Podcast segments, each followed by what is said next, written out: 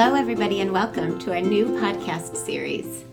Hello, I am Tom Curley. I am Janae Fitzpatrick. And we are really excited to introduce our first podcast episode for the Workspace podcast.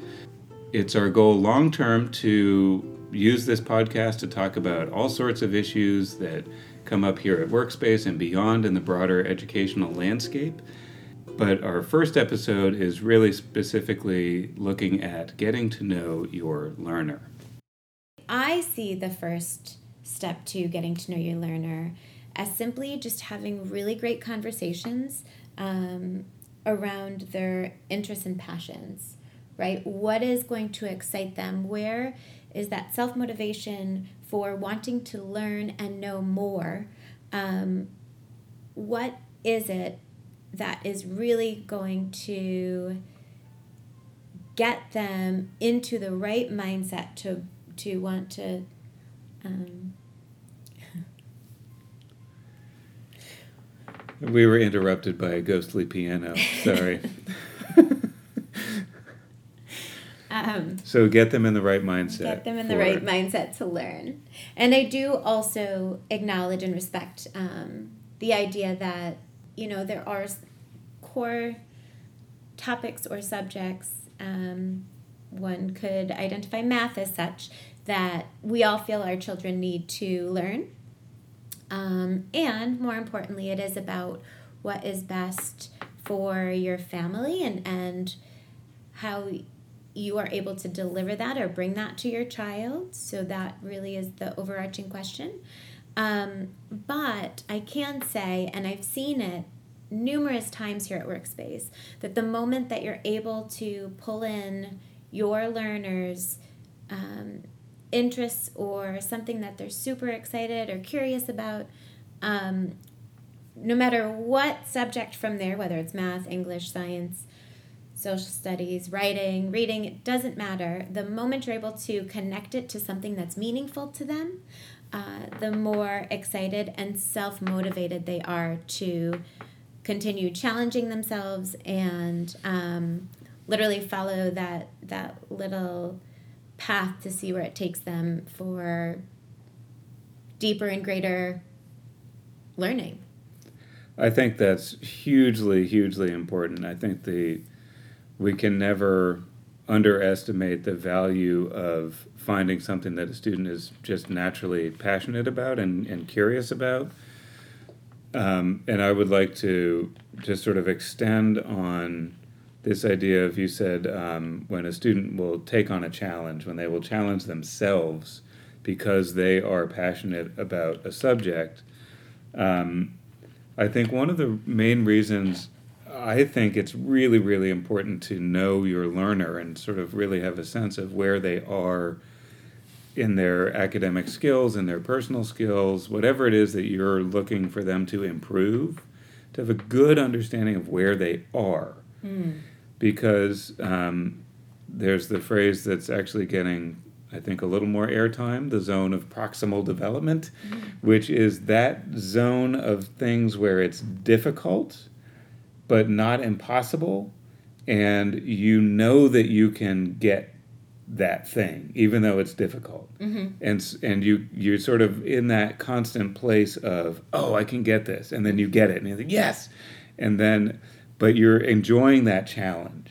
Right. And the more you can do to keep a learner in the zone of proximal development, mm-hmm. the the better off they're going to be. The faster they're going to improve. The more excited they're going to be to meet those challenges right? Because we've all had experiences where something was just simply way too hard, mm-hmm. and you just crumble and you just right, give you up. check out. Right. Right. And we've been in the opposite situation where we've been given a challenge that just was way too easy. Right. And you check out again. Yeah, right. Right. And so finding that really good sweet spot of what are they interested in and what's the correct challenge? What's the zone of proximal development for them? is so cool when you can find that. Mm-hmm. But it really shouldn't be a stab in the dark. Mm-hmm. It should be a very targeted stab. Um, and I think one of the problems with the, you know big class education is you, there's no way you can be in a room with 35 people and have everybody be in their zone of proximal development when you're standing up there talking about George Washington. It's just not going to happen. Right. So I think that's a really really cool opportunity that is presented here at Workspace Mm-hmm. um, in order to get to know your child, get to know where their challenge points are, and feed them things Mm-hmm. that are right in that zone. Mm-hmm. Yeah, absolutely. Um, well, and another thing that can play into um, kind of the overall approach of how you start to form your child's educational path um, is knowing and identify their their character strengths. And so there's a couple cool places online um, that you can go and, and explore this area.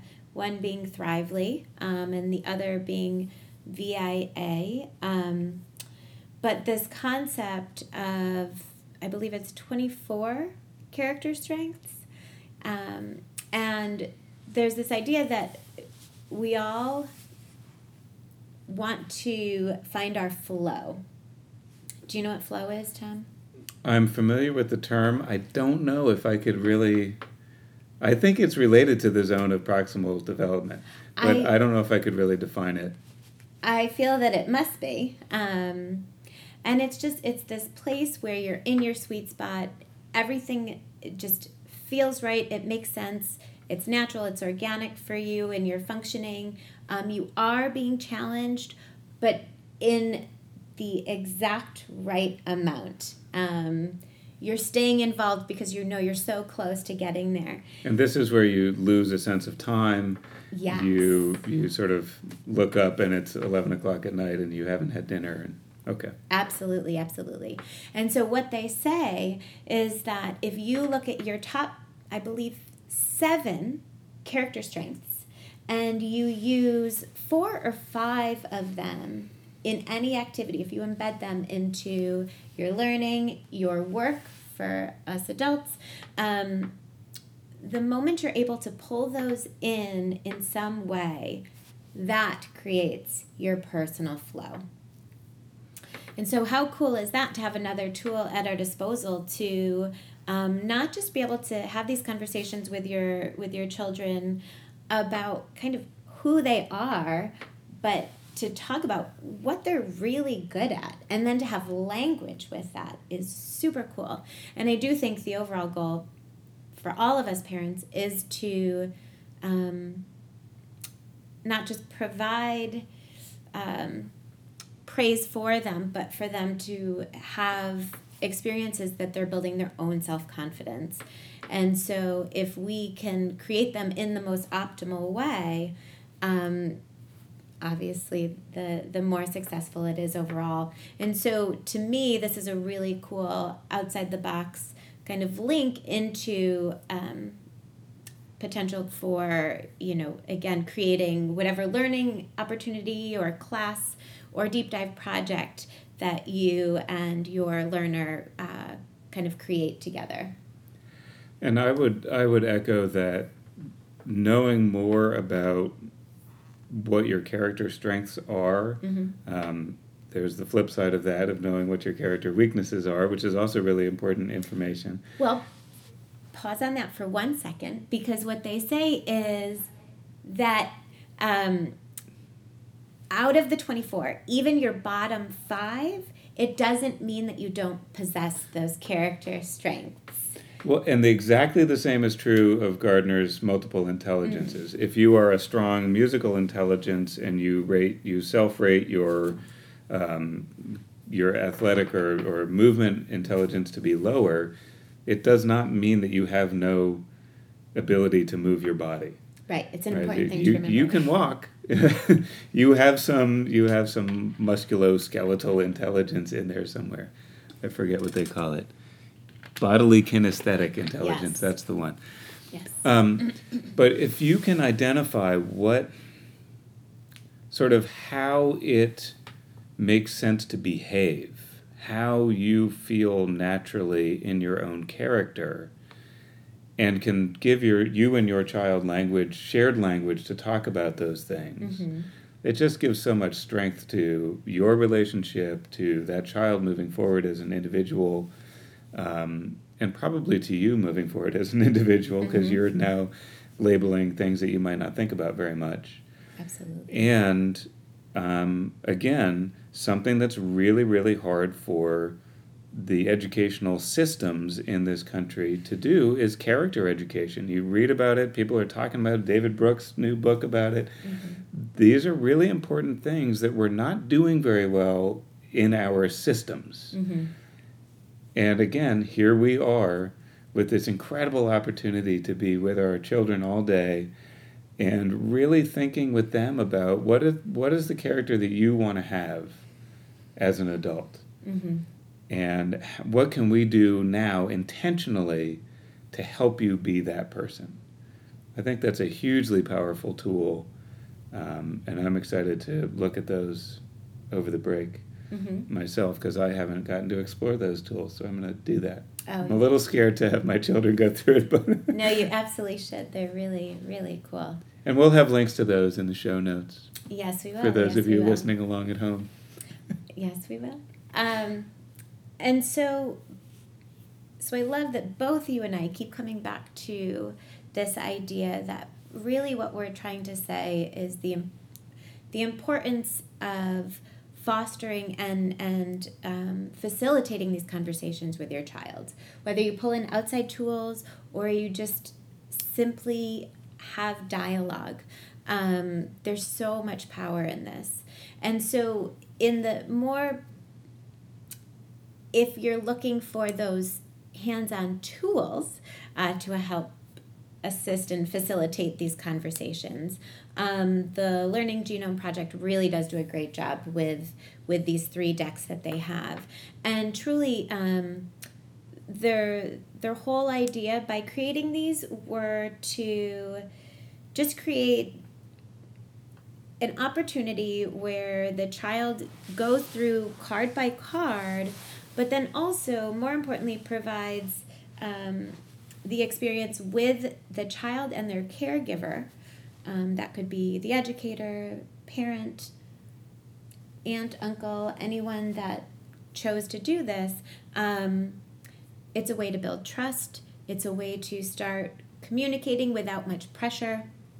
Um, and they do it, they do a really great job um, with the three decks. We have the multiple intelligence card set, we have learning style preference, and then we have the brain dominance deck. i'm against that deck um, but all really cool. And we have them here at Workspace. And so, in fact, people can use them. Um, they would just have to let me know, and uh, they can come and borrow them at any time. And I know from from the experience of the teens in my 21 CI group, they really enjoyed going through these decks. We did um, one of them first, and then they wanted the, to do the second one, so they ended up all doing two of them. They really thought it was a great thing. And I, I want to uh, echo again, I think the strength of what you just said about a common vocabulary. I think that's really, really powerful. And when a child can talk to you about you know their day in the context of oh my bravery was not that good today. I know i want to work on that in my character development but i had a really good day for empathy. Right? Imagine uh, that that conversation is so powerful if you can have that with a child. And and to, for them to know themselves is really strong. Absolutely. And now we have to go tell nathaniel to stop playing piano